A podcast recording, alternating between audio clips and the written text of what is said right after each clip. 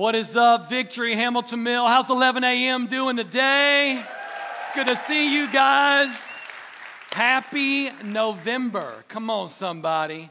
My goodness, here we go. Downhill slide, people. Hey, I just want to say welcome to everyone. I want to say some special welcomes here. Welcome everybody in the room. If you're a first time guest, we pray when you leave feeling like family. Somebody say family. I want to say welcome to all those watching online. Our online numbers keep growing. And I got to give a special shout out. I'm looking at you in the camera. Downstairs, our sixth and seventh graders are watching this message today. Come on, can we give it up for all those who are watching? We love us some sixth and seventh graders. Why are we doing this with uh, sixth and seventh? Because the message is so important that our students need to hear it too. Amen. So I'm super honored to bring the word. If you have your Bible and I ask you to turn to Matthew chapter 7. And while you're turning there, I just want to echo what Pastor Russ said. Fellas, do whatever you got to do to join me this weekend at our men's conference. It's going to be incredible. It's going to be life changing. Invest in your walk with Christ and watch what God does in your life. Amen. Well, hey, we have been on this beautiful journey uh, the Sermon on the Mount, and it's been incredible. Started back in February. Here we are. As I said, with November, the downhill slide. We're almost through this thing. It's been incredible. And I'm not going to review for the sake of time, but I would just encourage you go back and watch the messages from last week with Pastor Johnson, Pastor John Bevere, a couple that I did before that. They've been so good. I'm still recovering from Pastor John Bevere's message. So on the All of God, it's all there online. You can watch it on our YouTube Victory Hamilton Mill page.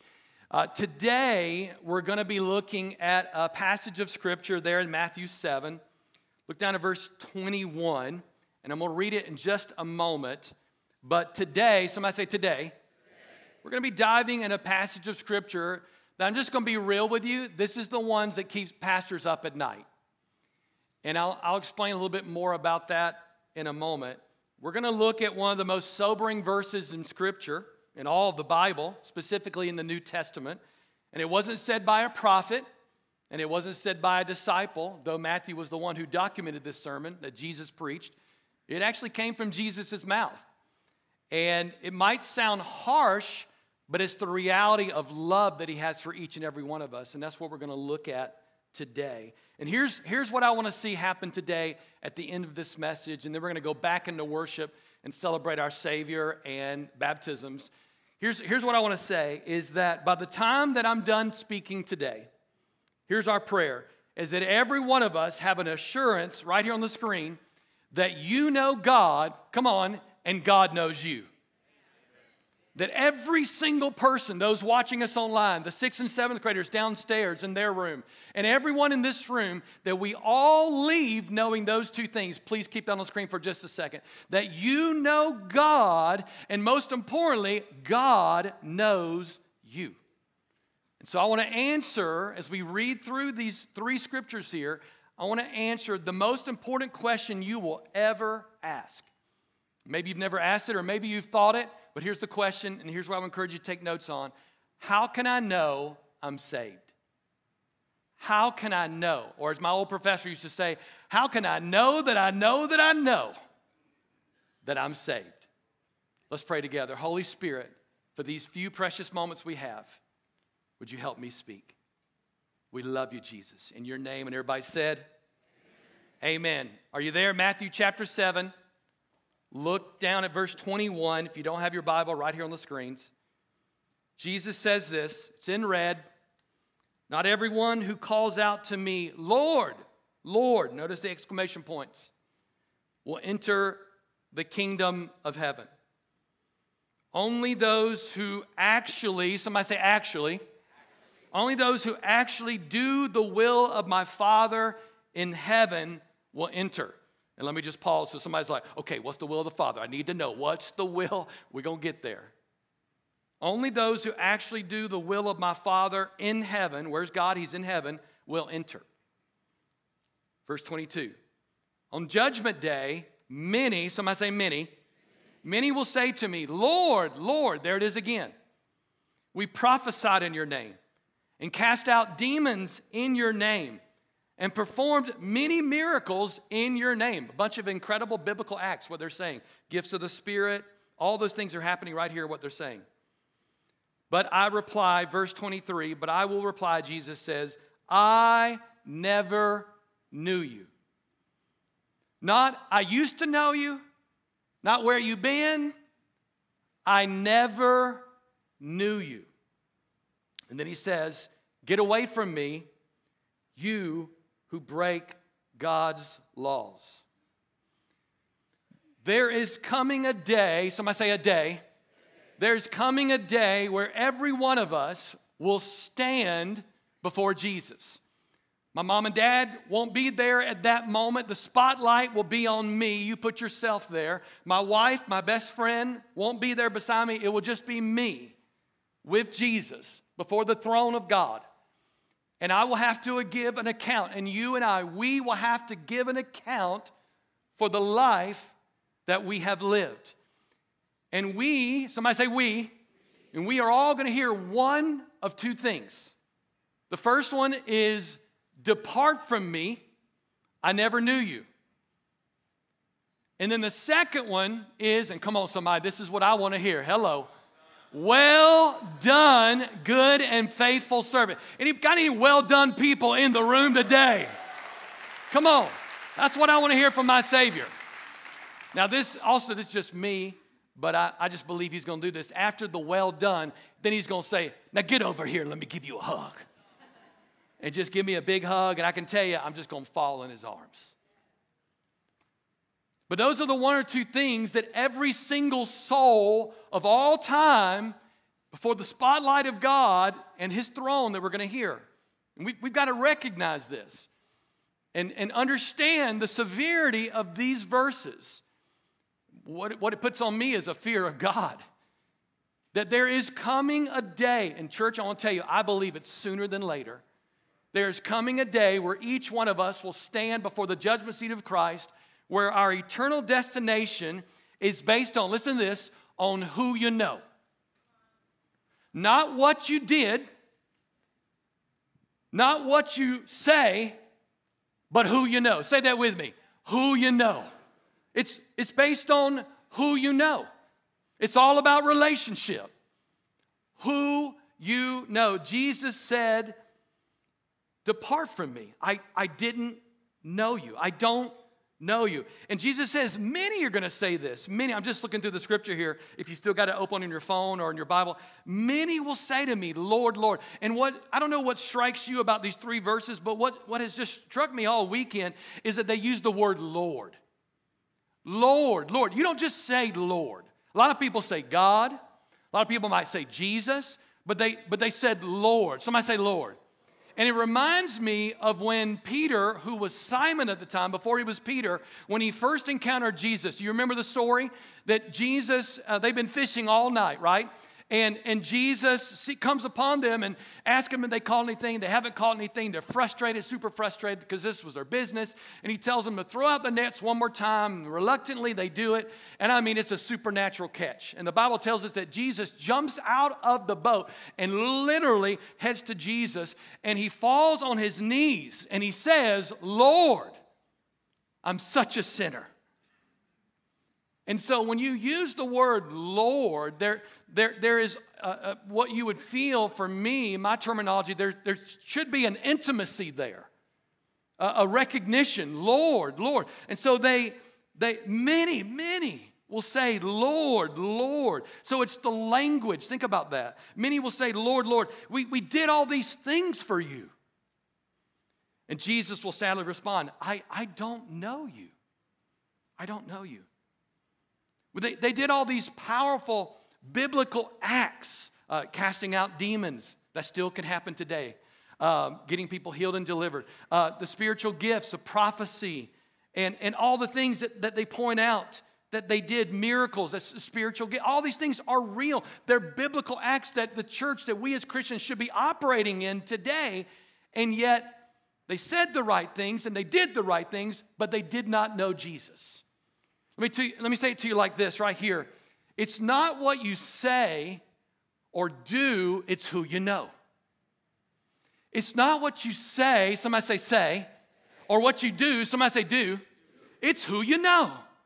It's all about relationship. It's, it's who you know. Now, let me just let me kind of give you an example to connect this uh, personally for all of us. And maybe maybe uh, there's been people in the room that have experienced what I have recently. So I don't know if y'all have experienced the newest, I'll call it the newest salesman pitch. And, and if you're a salesman, God bless you. Here's what I would just say do everything with integrity before the Lord. And there's this new pitch I've seen over the last year and a half. The sales, uh, the way they come at you is different now. So this just happened to me because I opened the door. I never, at least like, don't open the door, dude. Hey. and, uh, and so, I, anyway, and so I opened the door and they immediately call me by name. Hello, Mr. Frith. I'm like, well, well hello, hey.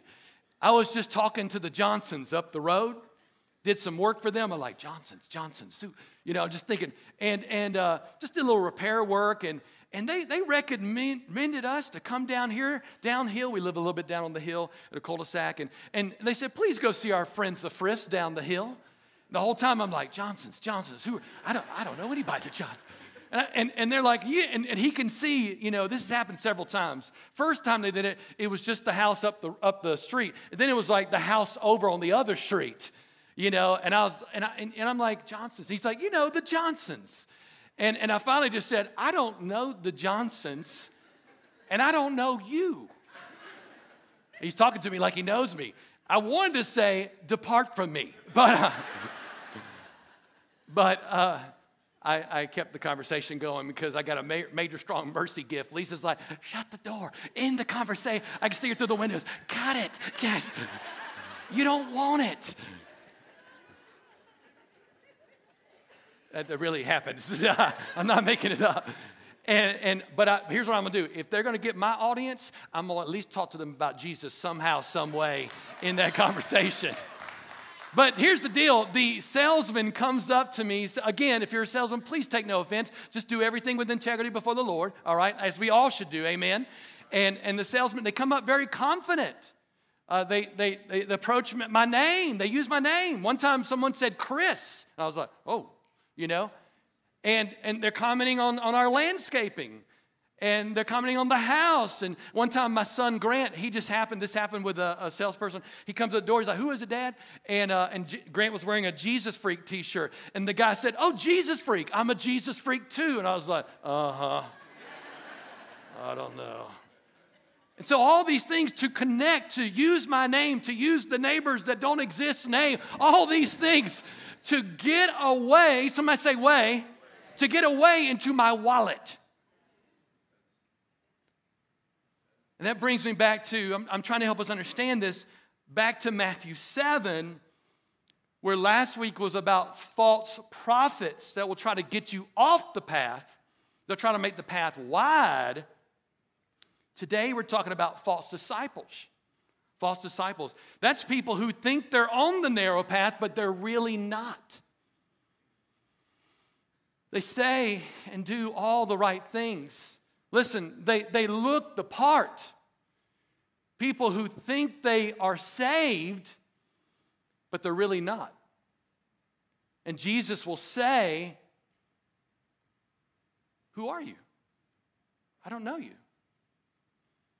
And, and I can see people, I can see all kinds of mixtures of emotion. Jesus, you know me. You know me. I was at church every time the doors were open. I can see all those things. Jesus, you know me. We know each other. All those emotions and all the things that would happen. Lord, Lord, you, Lord, we did all these things. And Jesus responds sadly with a grieving heart I do not know you. You can't enter. Depart from me. And this is why this passage of Scripture, above all others, for me personally, I'm just speaking for myself, I can't speak for every pastor. Uh, this is why this, this verse keeps me up at night. And it's because this. I fear that there will be people, I, I, I can't hold things accountable. I'm not a steward of all of Big, Big V, what I call Big V, all of Victory Church. Lisa, God's called Lisa and I to be the stewards here, the pastors here at this campus. And I, I fear, and I pray not, but I fear that there will be people from Victory Hamilton Mill who attend here who might be members here, who possibly said the sinner's prayer one time, maybe got baptized here, maybe tithe here, serve here. I could go on and go on. And yet, on that day, they will stand before Jesus, and Jesus will say, I don't know you. In church, that's what brings me to what you hear me address a lot almost in every message. I'll say it in some form or fashion. That brings us to the danger of religion. And let me just say this you will hear me say this a lot on this platform. Jesus did not come to the earth and die on a cross for religion. Jesus came because the Father said, I want relationship. There was a gap between us, all the people of the world, and our Father, our Heavenly Father, and the gap was sin. There was a separation. And He sent His only Son, and the sins, my sins, your sins, the world's sins, was put placed on Jesus so that we could have relationship. Somebody say relationship with our Father, and we could have a relationship with Jesus. Religion, that's the danger of religion. Religion is, is, is recognizing that it's looking the part. Come on. Saying the correct Christian terminology. Doing your quote unquote Christian duty. So it's, it's, the, it's the Christian part, it's playing the part. Christian terminology, Christian duty. Uh, okay, this is what we do. But listen, but not personally knowing Christ. So we're, we're, we're doing all the Christian things, quote unquote, but we personally do not know Christ. And my good friend, Pastor Mo, over at Midtown, as we were talking this out this week and praying, he said this, and I wrote down as fast as I could. He said, The trap of the devil is to get you to accept being religious so that you will forfeit relationship. Leave that on there for a second. The trap of the devil is to get you to accept being religious so that you forfeit relationship. It's all about relationship. Relationship with Christ is the key. That's the whole no, I don't know you, or I know you. Welcome home, good and faithful servant. Son, daughter, I know you. And it's all based on not what you said, what you did, it's on who you know. Relationship with Christ is the key. Somebody say key. Do y'all, do y'all remember? Let me give you one example. If you're taking notes, write this down. Go look at the whole story later. We don't have time to go there uh, in the whole story. But in Acts chapter 19, remember the, the seven sons of Sceva? Try to say that real fast a few times. The seven sons of Sceva. And uh, these are religious leaders, and they were just wanting to help. And they came upon a demon possessed man. And so they, they immediately said, listen to the language here, they said, in, in the name of Jesus, and listen to the language, in the name of Jesus, whom Paul preaches. It wasn't just in the name of Jesus, because why? They didn't know Jesus personally. In the name of Jesus, whom Paul preaches, they said, Come out. And let me just tell you, the demon didn't come out. He actually came at them. But before he came at them and tore them up, the demon said this. He looked at them, and I'll tell you what, if I'd have been one of the seven sons, I, so the moment that guy would have turned and looked at me, I said, Pew! I've been out. I mean, I'm gone. Because I'd have known in my heart, I don't know Jesus. Because listen, when you know Jesus, you know the power of Jesus. But if you don't know Jesus, you're just quoting somebody. And they were just quoting Paul. In the name of Jesus, whom Paul preaches. When you know Jesus, you don't say who preaches, you say, in the name of Jesus, come out. In the name of Jesus, be healed in the name of Jesus, be at peace. You don't have to say anything else. These guys did not know Jesus relationally. They had heard about him, knew of him, maybe even believed in him, head knowledge, but did not know him. And that demon said in response, speaking of knowing, that demon said, I know Jesus and I know Paul. And but then the demon said, But who the heck are you? Again, if it had been me, right said, I know, I'm like, I'm out of here. I don't know Jesus, I'm out, you know. And that demon tore them up because they did not know Jesus. When you don't know Jesus, you don't know who you are. You don't know the power that is there for you that comes from Jesus. That victorious power. Come on, somebody. That God wants us to walk in every day. Amen? Look, look, look at this right here on the screen. Uh, do you, do we, do I, do we understand it's possible to know his name and do the right things but not know him? Do we understand it? We got to get this. It's not about head knowledge. Your heavenly Father, let me just say this to us as we get ready to go into two points I want to give you to have that assurance that you know you're saved. Your heavenly Father doesn't want his children, he doesn't want you and I to be guessing whether or not we're born again. Because a lot of Christians read this verse like, well, I hope I'm saved. Man, I hope I'm saved. You don't have to hope you're saved, you can know you're saved. Man, I, I hope I get to go to heaven. No, you don't have to hope. You will get to go to heaven when you know Jesus. You don't have to live in the fear. Man, I hope he doesn't say that to me. I hope when I'm standing there, I hope he doesn't say, Depart from me, I never knew you. You can know Jesus. And I would even say for some people in the room, today. Those who are watching us online, today. Sixth and seventh graders downstairs, today. The Bible says today is the day of salvation. Amen? So you don't have to live in that fear of standing before the Lord and Him saying, I never knew you. Depart from me. There is a way, notice my language and what I'm highlighting on. There is a way to be certain, somebody say certain, that we are saved. There's a way. I want to give you two of them real quick. This is the gospel. I'll give you two points. I encourage you to write them down somewhere. Number one, how can I know I'm saved? Y'all still with me, 11 a.m.? How can I know I'm saved? Number one, this is gospel right here. I am saved by grace through faith, not by my works. I am saved by grace. And what is grace? Who is grace? Grace is spelled like this J E S U S. I'm saved by grace through faith, not my works. Now, um, let me just let me just pause. I know you're writing, taking notes. Let me have everybody look up here just for a second.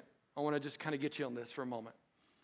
And just just give me the attention of your heart for a moment. We still got people coming in, so but just stay focused up here.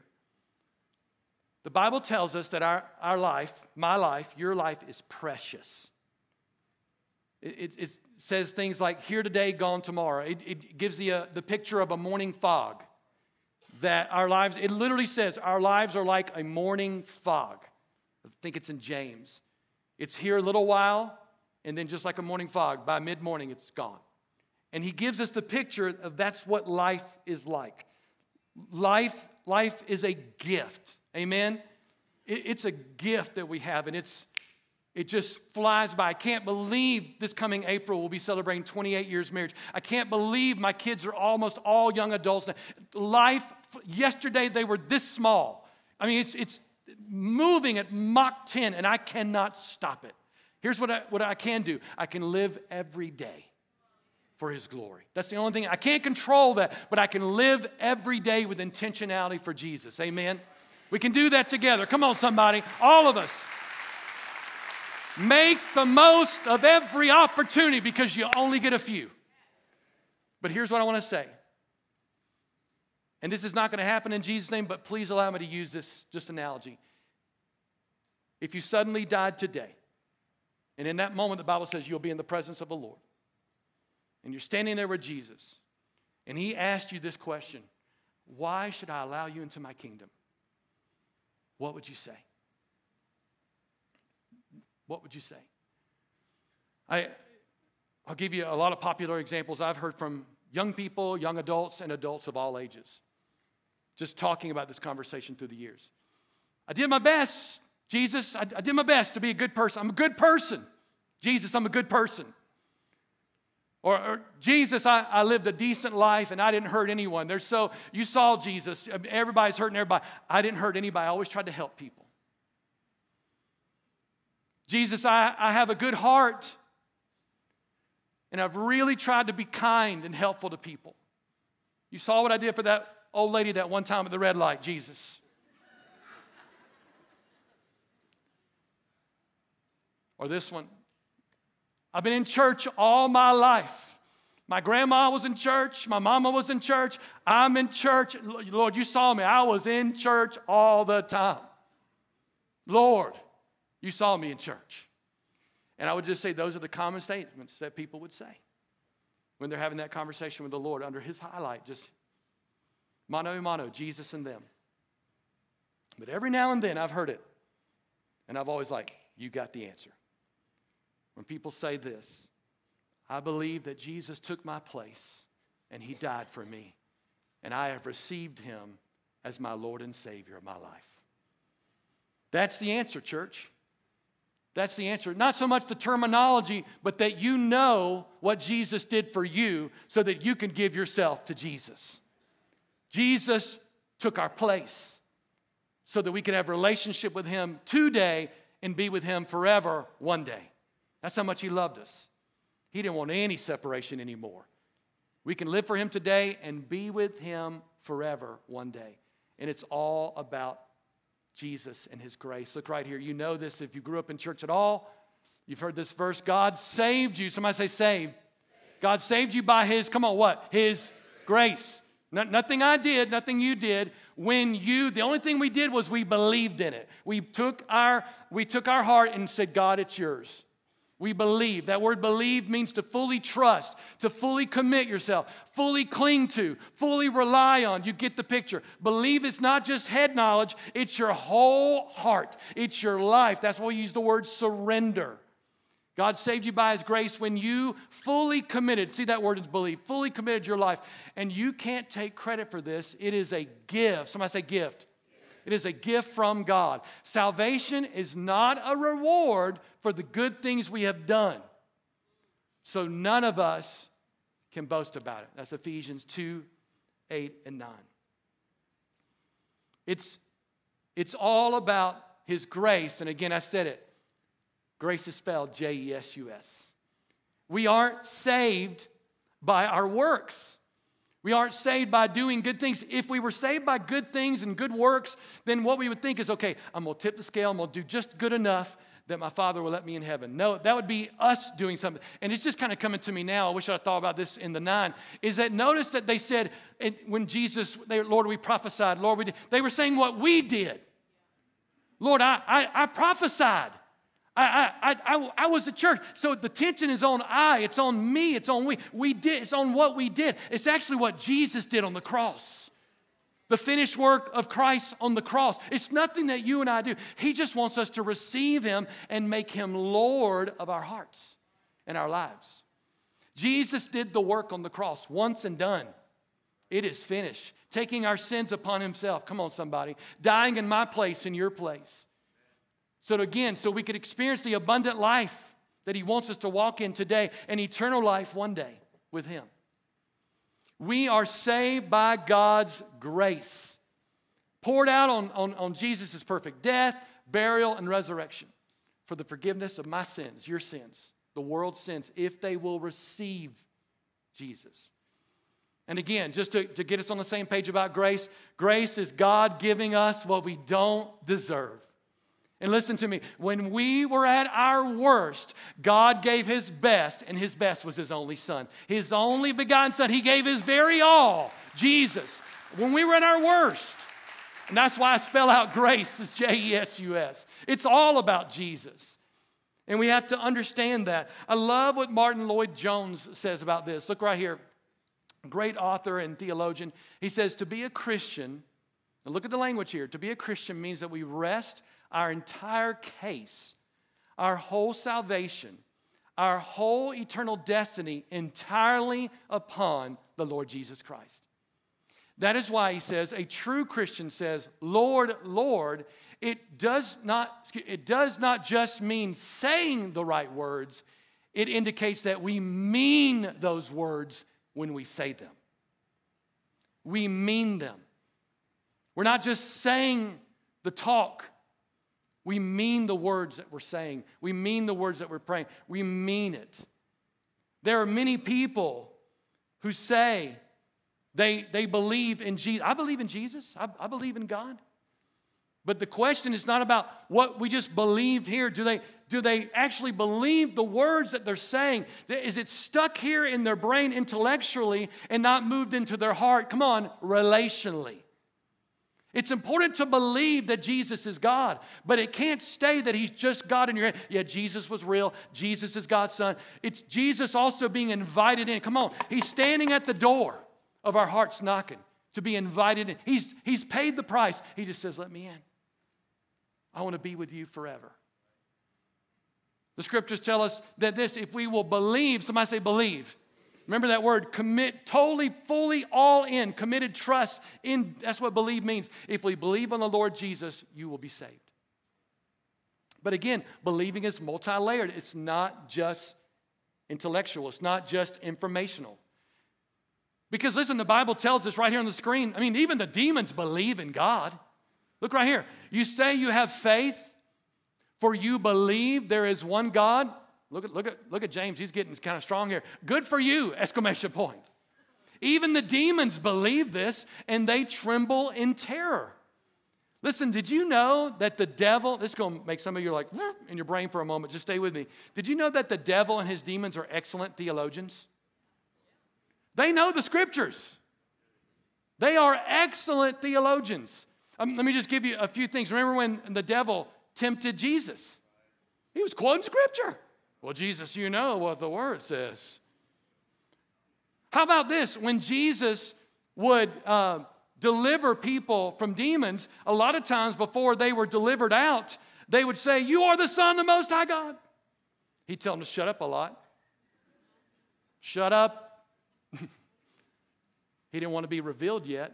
But they were saying the truth. But listen, the demons, the devil, they know the truth. They have the information. They know what the word says, but they rebelled a long time ago. The truth never got in their heart. They refused to believe, to commit, and fully trust in Jesus. So they know the stuff, they know the word. And it's the same with many people today, sadly. And it's because we don't take our beliefs past informational. Come on, Jesus died so we'd be relational. That we believe that He is Lord, but we never make Him our Lord. That's the problem. We, we make it informational. Oh, I believe Jesus. Oh, He's the Son of, He's Lord. But the true thing of a Christian in accepting the Lord is making Him Lord and King of our hearts. Right here, you know this verse, Romans 10. If you declare, somebody say declare. There's, there's your mouth. If you declare out loud, confess, the words confess with your mouth, Jesus is Lord, and believe. I think I've spelled what that means. And believe in your heart. You are fully convinced that you know God raised Jesus from the dead. He says, You will, there's the promise, you will be what? Saved. Saved from what, Chris? Saved from hell forever. Saved from your sins that send us straight to eternal hell. God is, Jesus is the Savior of the world if we will receive Him and make Him Lord. Believing in Jesus, is, it can't stay mental acknowledgement, it can't stay informational. We got to completely trust, amen? And surrender our lives to Him. Remember this Jesus, when He said, Not everyone who says to me, well, uh, Lord, Lord, will enter the kingdom of heaven. And he says this, but the one who actually does the will of my Father. Remember when I read that earlier? Well, what, what is the will of Father? It's actually believing. It's that simple. Look, I want to give you, Jesus actually spelled it out in John chapter 6. He literally says the very words that he was talking about in the Sermon on the Mount. For this is the will of my Father. Couldn't be more clear.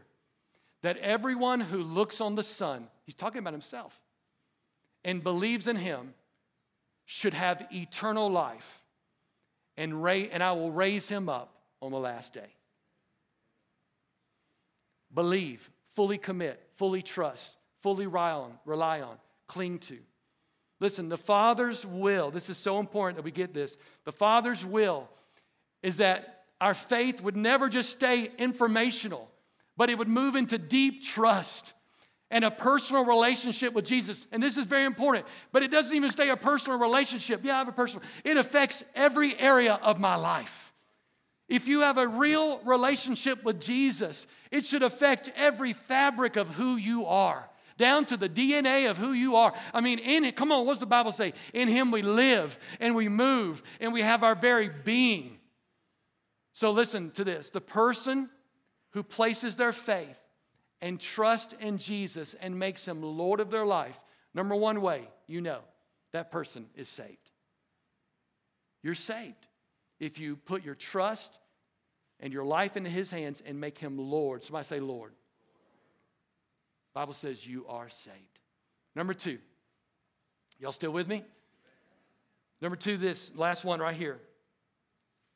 Faith will produce work. So how do I how can I know I'm saved? Faith will produce works. Somebody's like, wait a minute, work? What? What? Notice what it says there. Faith will produce works. This is very important because many people confuse what the gospel requires with what the gospel produces.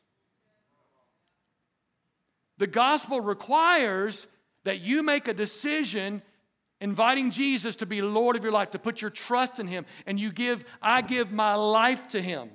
The gospel produces, listen to me, an evidence of your faith, which we call obedience. Obedience.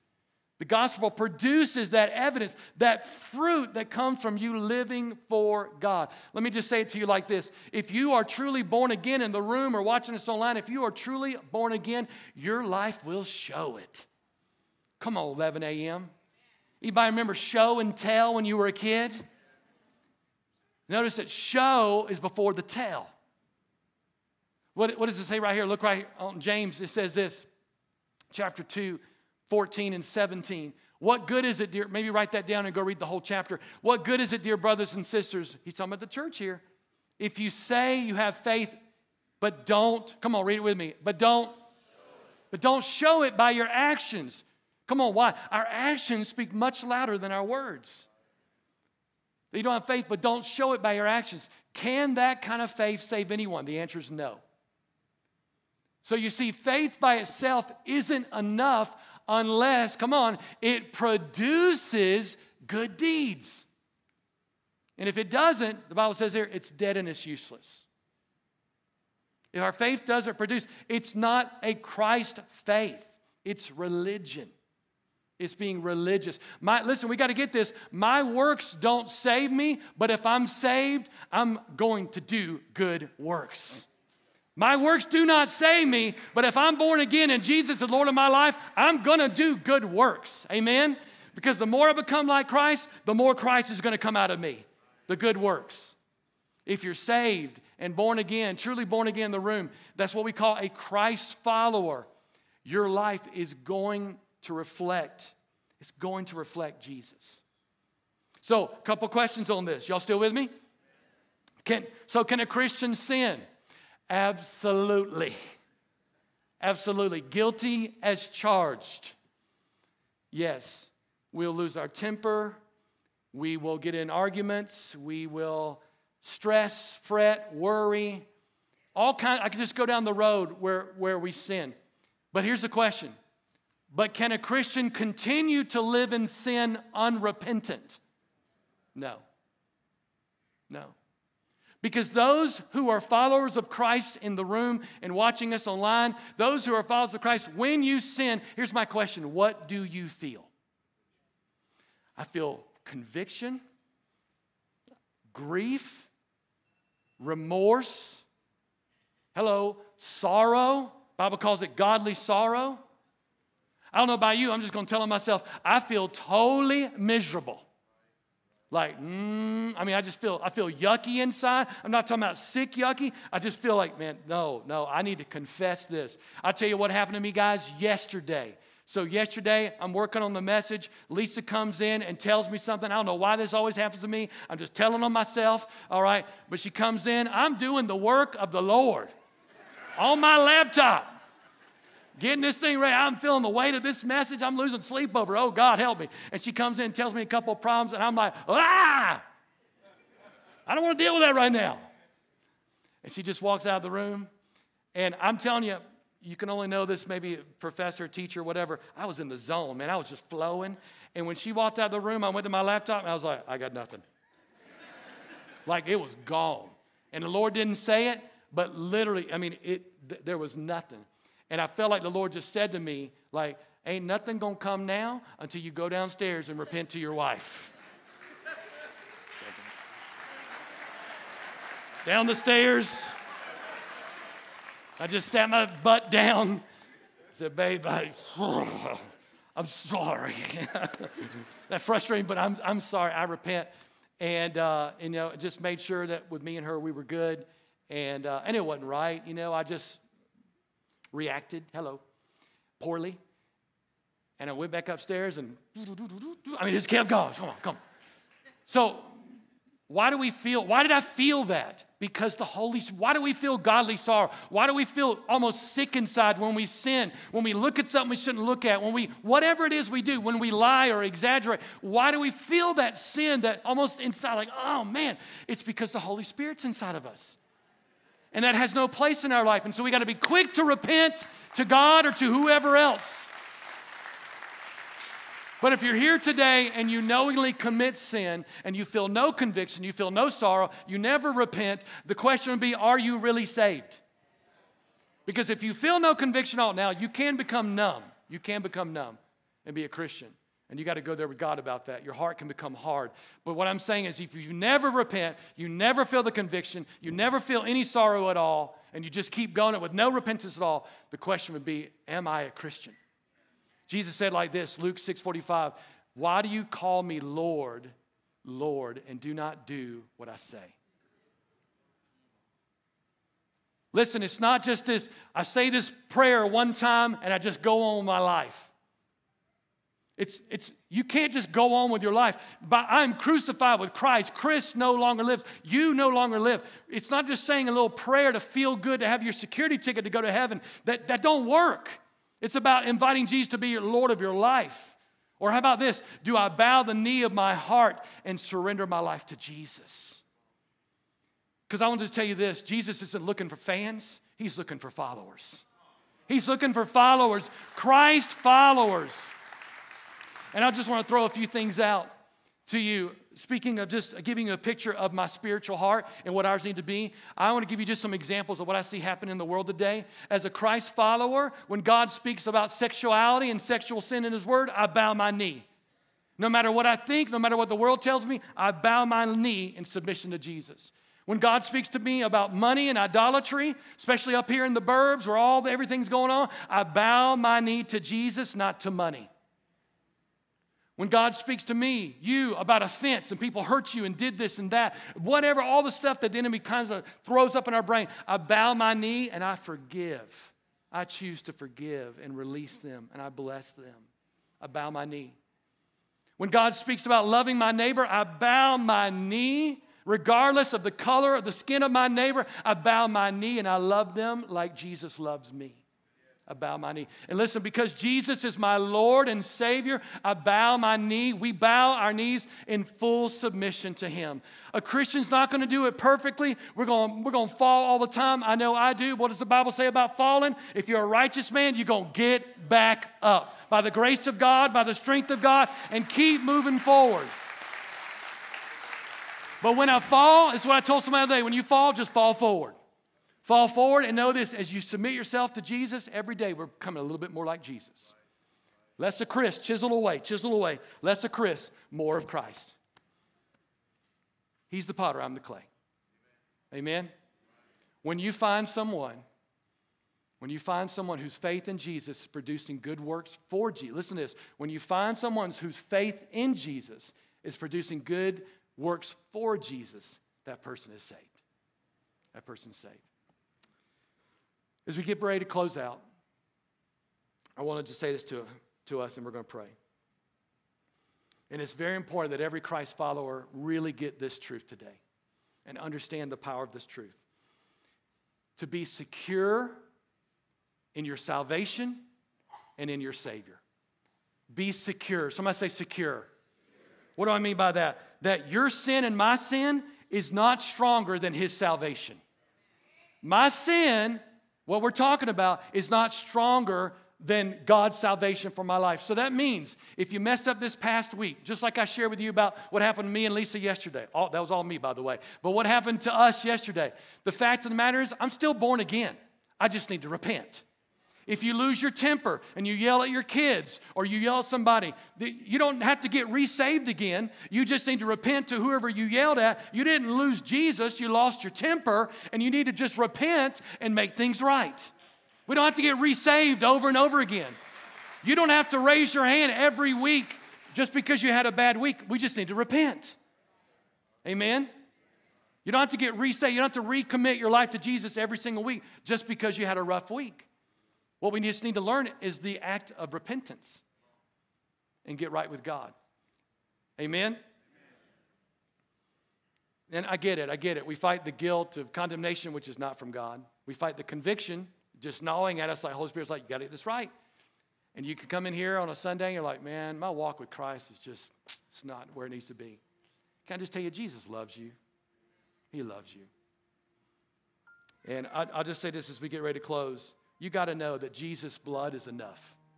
And it isn't so weak and your sin so strong that you lose your salvation one week because you messed up. Say it to you like this Jesus said this I give them eternal life, and they shall never perish. No one will snatch them out of my hand.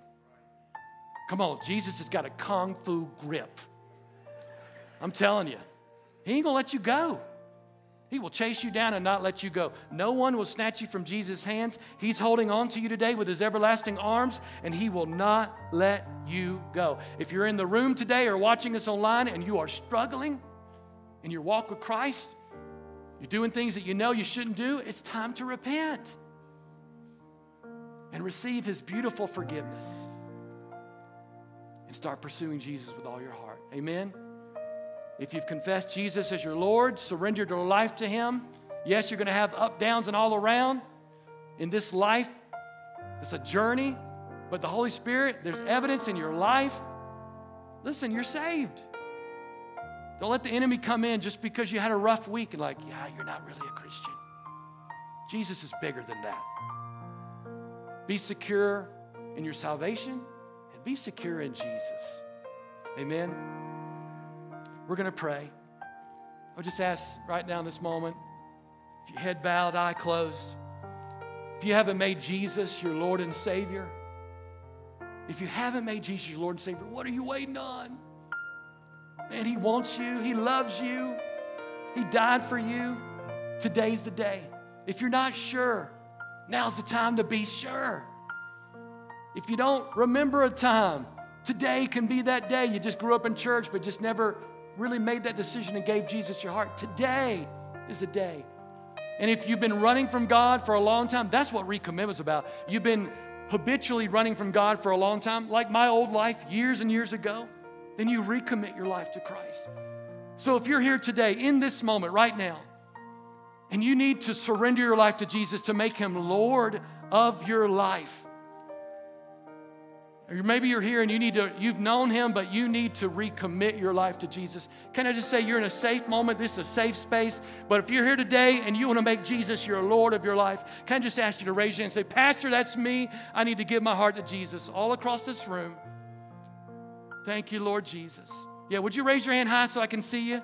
For the Lord, yeah, all across the room. Today, today, I want to come to Jesus. Today, I need to make Jesus Lord. Today, I want to give Jesus my heart. Today, I need to recommit my life. Thank you, Father. Come on, pray this prayer with me. Say, Jesus, I believe that you are the Son of God. You came from heaven, died on the cross, rose from the dead, and you gave me victory and eternal life. And so I repent of my sins and I place my life I surrender, Lord, into your hands. And I thank you, Jesus, for saving me. Come on, help me be all that you call me to be. In Jesus' name I pray. And everybody said, Amen and amen. Come on, let's thank the Lord right now. Thank you, Lord. Thank you, Lord. Thank you, Jesus.